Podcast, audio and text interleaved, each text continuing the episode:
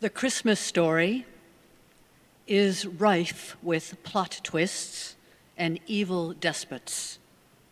There is fearfulness among the innocent and anxiety about personal security. A small family huddle against a cold and indifferent world, holding each other tight. One of the reasons the Christmas story is so meaningful is just how realistic it is. This is no fairy tale. It mirrors our lives. The plot twist, the presence of menacing evil, our own fearfulness, our anxieties. The intimate, inescapable relationship between life and death, between living and dying. We know such things in our bones, in our aching hearts. These are real to us. Our mortal fears are not glossed over by the story, but rather affirmed, acknowledged.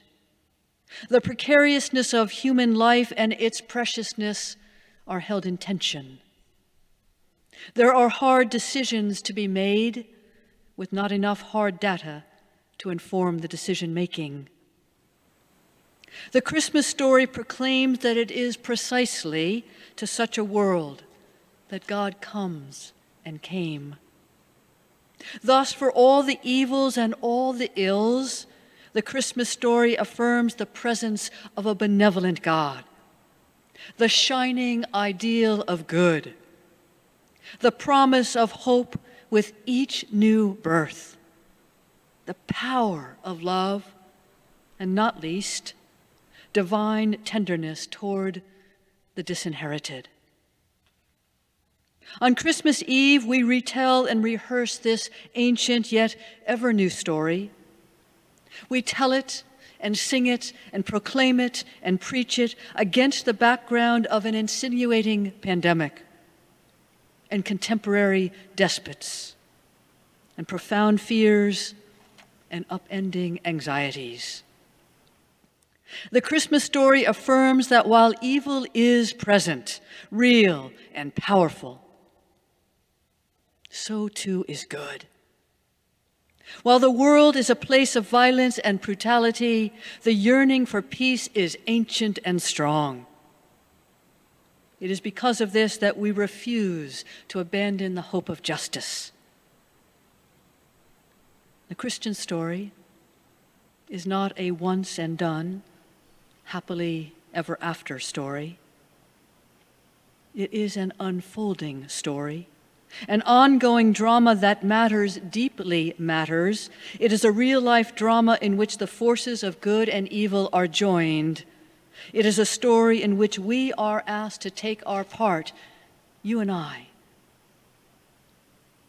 We're not expected to win the war, but we are expected to participate in the skirmishes, the battles, taking the side of the good, the side of God, the side of peace in a violent world, the side of mercy in a vengeful world, the side of warmth in a sneering world, the side of the poor in a world that prizes wealth, the side of the downtrodden in a world vicious with power.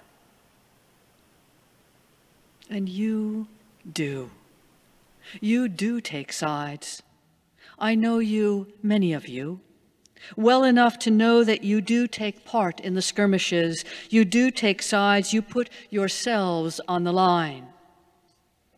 I see you you doctors and nurses and medical personnel plying your trades, employing science and reason to ease human suffering, to heal bodies and save lives. I see you, you educators, our teachers and professors, giving young minds the tools to learn and analyze, to deduce and to problem solve that they might change the world or their corner of it for the better. I see you, a congregation of caregivers who, far from the lime limelight, commit countless acts of kindness, companionship, neighborliness, consequential acts, acts that matter. I see your bravery in the ways you parent your beautiful children in a world of dangers and woe. I see it in your life stories and in the battles you wage. I see Old South taking God's side and supporting the resettlement of two Afghani families a family of five and a family of eight. Recent refugees arrived in Boston since the Taliban seized Kabul.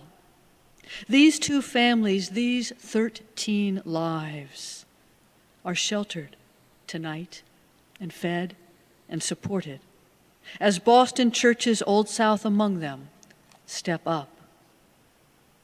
And last Saturday, I observed some 15 or 16 of our families with young children taking God's side by exercising tenderness toward the disinherited. They prepared Christmas presents for unhoused neighbors gifts of warm socks, hand warmers, chapstick, gloves, hats, scarves, Dunkin' Donut gift cards, and more. Carefully, our children filled each box with gifts. Carefully, each box was wrapped, cards decorated, and then the children bundled up to go out onto Boylston Street to deliver them, one by one, person by person, to unhoused neighbors. And even now, this night, by worshiping in this way, we are taking God's side to protect one another, to keep each other safe. In undertaking these small, quiet, unsung acts, day in and day out, away from the limelight, you enter the fray, we enter the fray, engage the contest, and take sides. As was true, too, true 2,000 years ago in Palestine, the insatiable Herods get all the news and all the attention. Yet all the while, among and through you, God is quietly and persistently at work. Ours is an underground movement, but no less powerful, meaningful, or impactful. Never forget that. The power of the Christmas story is the very truth of it, a truth we know in our bones and in our lives, in our own aching hearts. This is no fairy tale. It is a consequential contest, contest between good and evil, life and death. The next carol imagines the angels heralding the newborn king and the peace and mercy of his reign. The angels herald the child in song, and song, well, song is among the ways we too herald this child. But there are other ways, other heraldings. The heraldings you do, all of you, so quietly, so earnestly, so bravely, far from the limelight, in every instance in which you take a stand, side with God, and enter the fray. Bless you for that. Bless you for siding with God and taking your place in the story of this holy night. God bless you and Merry Christmas. Amen.